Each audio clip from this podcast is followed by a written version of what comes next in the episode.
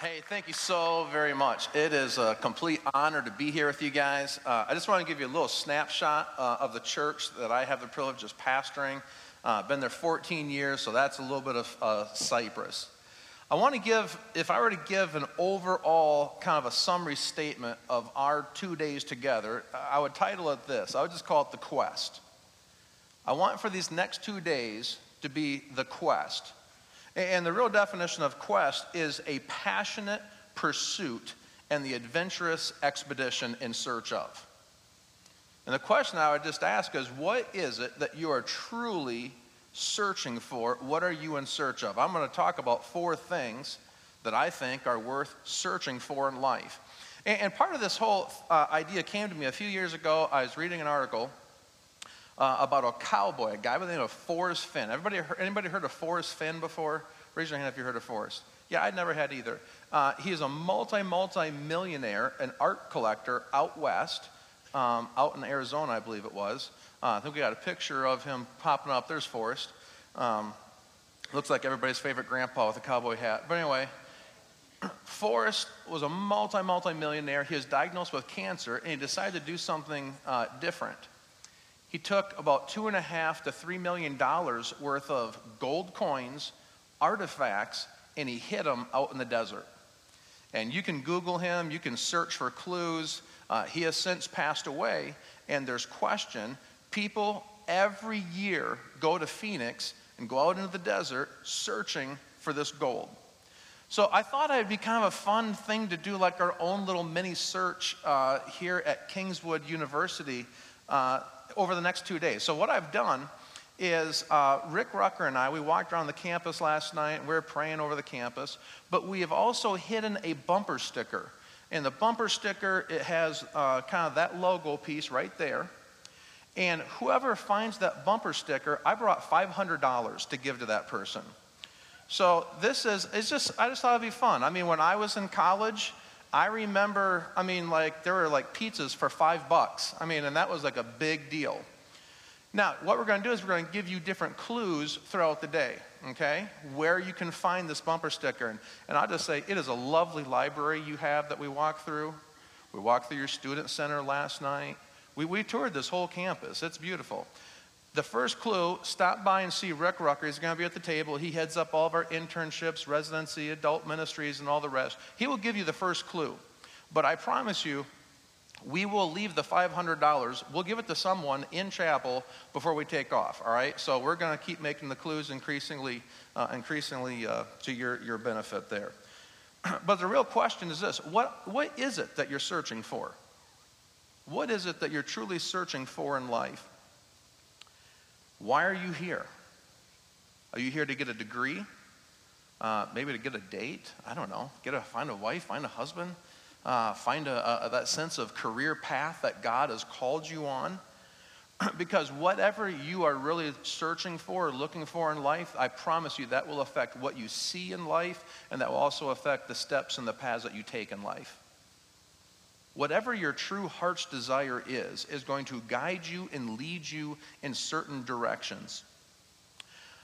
I think one of the most important things I would suggest that you search for is God's wisdom. The wisdom of God. There are far too many people who simply settle for the presence of God.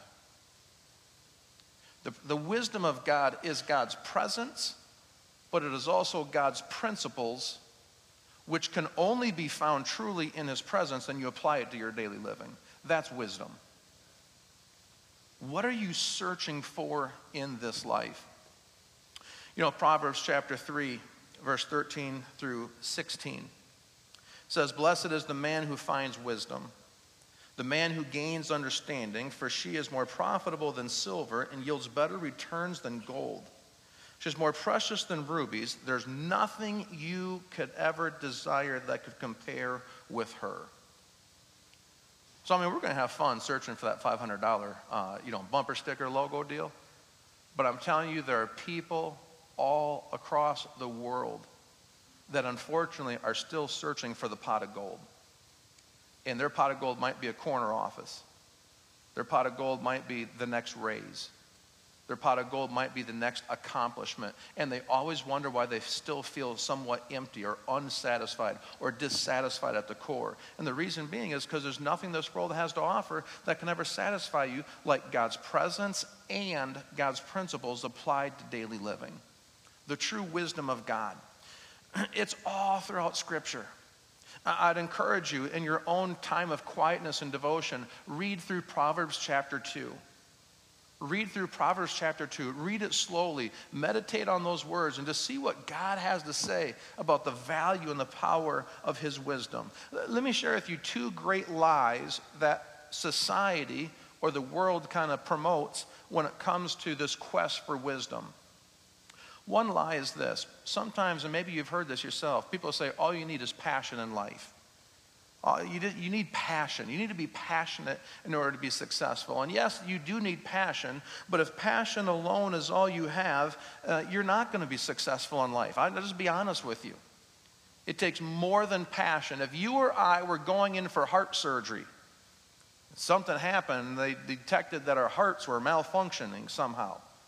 And you and I went in, and we go through the pre op and all the rest, and, and we're getting ready to be wheeled into the operating room, and the surgeon comes out you're going to ask, so how many of these have you actually, you know, like done in real life?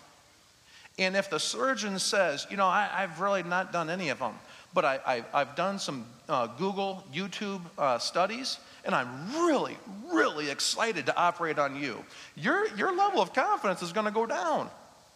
It takes more than passion for God to be effective in life. Here's a second lie the second lie is all you need to do is glean knowledge. Just, just glean knowledge. That's not how it works either. God's wisdom is the combination of the presence of God and the principles of God, the purposes of God, and then applying it to regular life, right where we live.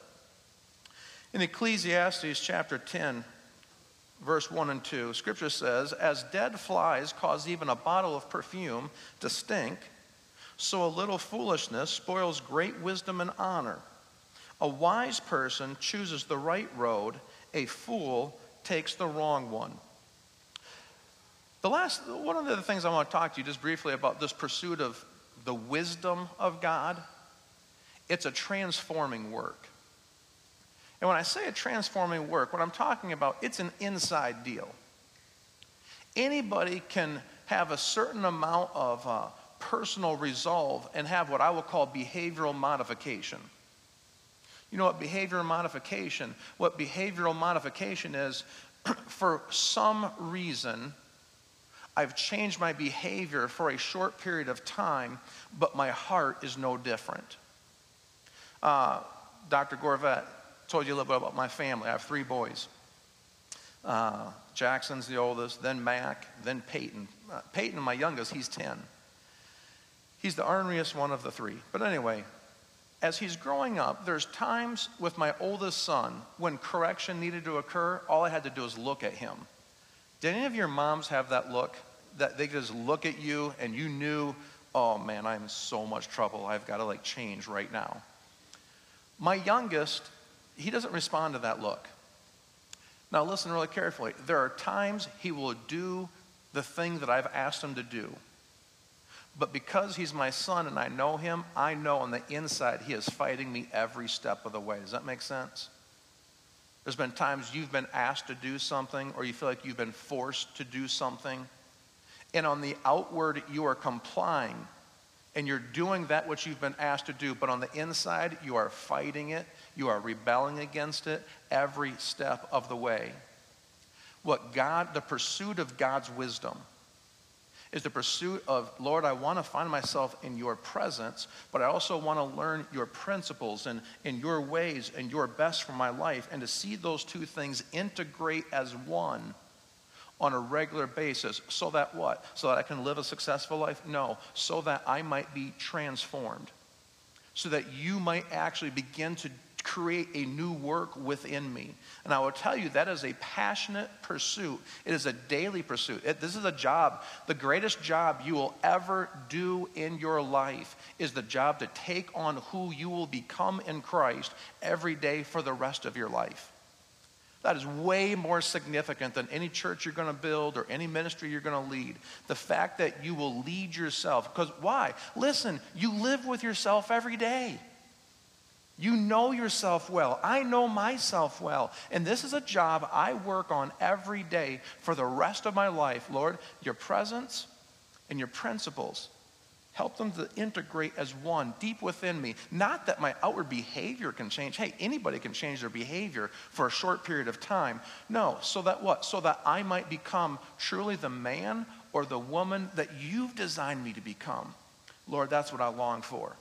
Now, where does wisdom begin? I'm going to go to the board and write a little bit here.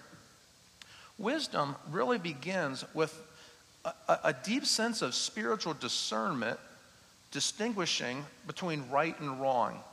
Uh, there are four voices that you're going to hear speak to you for the rest of your life. Uh, the first voice is this it's the world. A second voice, you'll often hear people, uh, it's others. Uh, there's a third voice, I would just call that self. And then there's a, fourth voice, and that's the voice of Christ, Jesus. Now, it's interesting, each of these four voices that speak to us will all define success differently as well. Uh, how does the world define success? I'd say there's three basic things it's, it's money, it's power. I can't hardly spell, and even if I could, you can't read it. But anyway, money, power, and the last one is fame. The world will tell you if you have more money, then you're being successful. You are on the right path in life. The world will tell you that if you're powerful, if you're famous, then you are like the man. You have arrived. You are somebody. Other people will speak to you, and when other people speak to you, oftentimes it is agenda driven. Have you ever noticed that other people always seem to have an agenda for your life? And other people will sometimes say you're being successful when what? When you're living in according to what they want for you to do or how they want for you to live. Other people will always have an agenda, and sometimes it's not bad, but you have to come to a realization that sometimes you know that God's setting your life on a certain course and when someone else wants you to live your life according to their course, when you go your way, listen, they're going to say you've lost your way. They're going to tell you that you are failing in life. You're no longer being successful strictly because you're not doing the thing that they want you to do. I'm going to skip self for a minute. How does Christ define success? Or this whole sense of the accomplishment of wise living in life. It's really two things. One, it's our level of obedience and it's committing to be a slave to Christ. Read the New Testament as, I mean, you guys do, obviously, but um, so often in the New Testament letters, they begin with, My name is Peter, uh, an apostle and a slave to Christ. I'm Paul, I'm a slave to Christ. Uh, was the movie 12 Years a Slave, did that come out here in Canada? You guys, okay. Um, all I could find was like hockey games and hockey news on TV last night and in the airport, so I just want to make sure when scripture says, I'm a slave to Christ, it doesn't mean like the movie 12 Years a Slave or what took place in America. Uh, what it's talking about, uh, the Greek word there, I mean, it, it literally means almost like an indentured servant. It, it's an act of my will, it's a conscious decision of my mind that I'm taking out the deed to my life. And I'm making a willful decision that says, God, okay, here we go. I, am of my right mind and my right heart, and I'm going to sign the bottom line of the deed of my life. And truly, all that I have, all that I am, and anything that I might ever happen to receive in the future, anything that I might ever actually happen to become into the future, I am signing this deed to my life and I'm, and I'm handing it all over to you. I'm going all in on this thing. You know what a lot of people do with the Lord? They want to play poker with the Lord. And I know none of you guys play poker, but maybe you've seen it on TV. Poker is where you float a few chips out there, and then you just wait to see which cards are dealt to you, and then you're going to make your decision. And if you feel that you're in a position of strength based on the cards that life has dealt you, you're going to play your hand strong. If you feel that you're in an inferior position because of the cards that life dealt you, then you're going to cut your losses and you're going to fold just to try to save face and live to play another day. Listen, God does not play poker with us. What God longs for is to say, Are you all in or not? Are you passionately in the pursuit of my presence and my ways? Because if you try to do it your way, I mean, it, it, just it doesn't work. You can lean on your own understanding. You've been alive, what, 18, 20, 44 years of life? Whoo, man, you must know a lot. You go ahead and do it your way then. God says, no, no, no. I am the creator. I'm the maker of everything. So seek my presence and seek my ways and then integrate them not that you can like change your behavior on the outside so that you might become a brand new person on the inside you know, these voices speak to us. And the question that we're all going to have to eventually answer, I'll just leave it there for now, is which voice are you actually going to listen to? Because you're always, listen, you're always going to hear certain voices. The voice is never going to go away. If Jesus Christ himself was tempted, let's be prepared. You and I are going to be tempted as well. The question is, what decision will we make? What's the decision? There's no sin in the struggle. I'm going to talk about that a little bit later on this evening. I think, you know, if you, you know, a bullseye, concentric circles, the question we really have to answer is who or what is ultimately going to become the true center core of our life. And there's really, I think there's only two options. The center core is either going to be myself or it's going to be my Savior. Sometimes people will talk about situational ethics. You know what situational ethics is? You know, if I'm in this particular group of friends, I'll make this decision. If I'm in a different group of friends, then I can make a different decision. I normally make this decision, but if I feel pressed in life, then I'm going to make a different decision. It's called situational ethics, and it really is just another perversion of self. What do I feel is going to be the best thing for me? What do I want to do? When Christ, as our Savior, becomes the center core, then we're all in on this deal. And we say, Lord, would you guide me? Would you lead me? Would you be the person? You're the one I'm pursuing, your presence, but also I'm trying to learn and discern your ways as well. How do you get there? How, what path do you actually take? I think there's three steps we all have to take. Number one is acknowledge that we need Christ. You have to be willing to acknowledge, I cannot do life on my own. And here's one of the great temptations, or one of the great traps I find a lot of adults fall into. They will turn to Christ when it's time to make a decision in life, not just their daily substance of life. Does that make sense? In other words, Christ is not like a genie in the sky that you just kind of do your own deal. You know, you got your quiet time in the morning, you do all that. And then when, you know, I'm, I'm cramming for a test, or there's a big relationship question, or, there, or there's an issue that I have to uh, figure out, then I go to God. No, it's the acknowledgement I cannot live without Him. That requires humility. I'm going to tell you one thing I know to be true the people that experience the presence of God and the purposes of His work within them most keenly are humble people. And I will tell you the follow up humility often comes through a season of brokenness. I wish I didn't have to tell you that part, but I just got to keep it real and be honest with you. And that's the whole pathway of the pursuit. It always will begin with that sense of true humility to say, God, you know, I was nobody, and then you found me, and I am somebody. But it, maturity is coming to that realization no, I really am nobody. I'm somebody because I'm somebody in Christ, but God, without you, I'm, I'm flat dead. I cannot make it to take another step in this life. And it's that acknowledgement. The second step in really developing who we are in Christ and, and his presence and, and his purposes is then to ask him for his, his wisdom. Ask him. Uh, James 1 5 says, If any of you lacks wisdom, you should ask God, who gives generously to all without finding fault, and it will be given to him. One of my prayers has always been, Lord, I do not want to have not because I failed to ask you.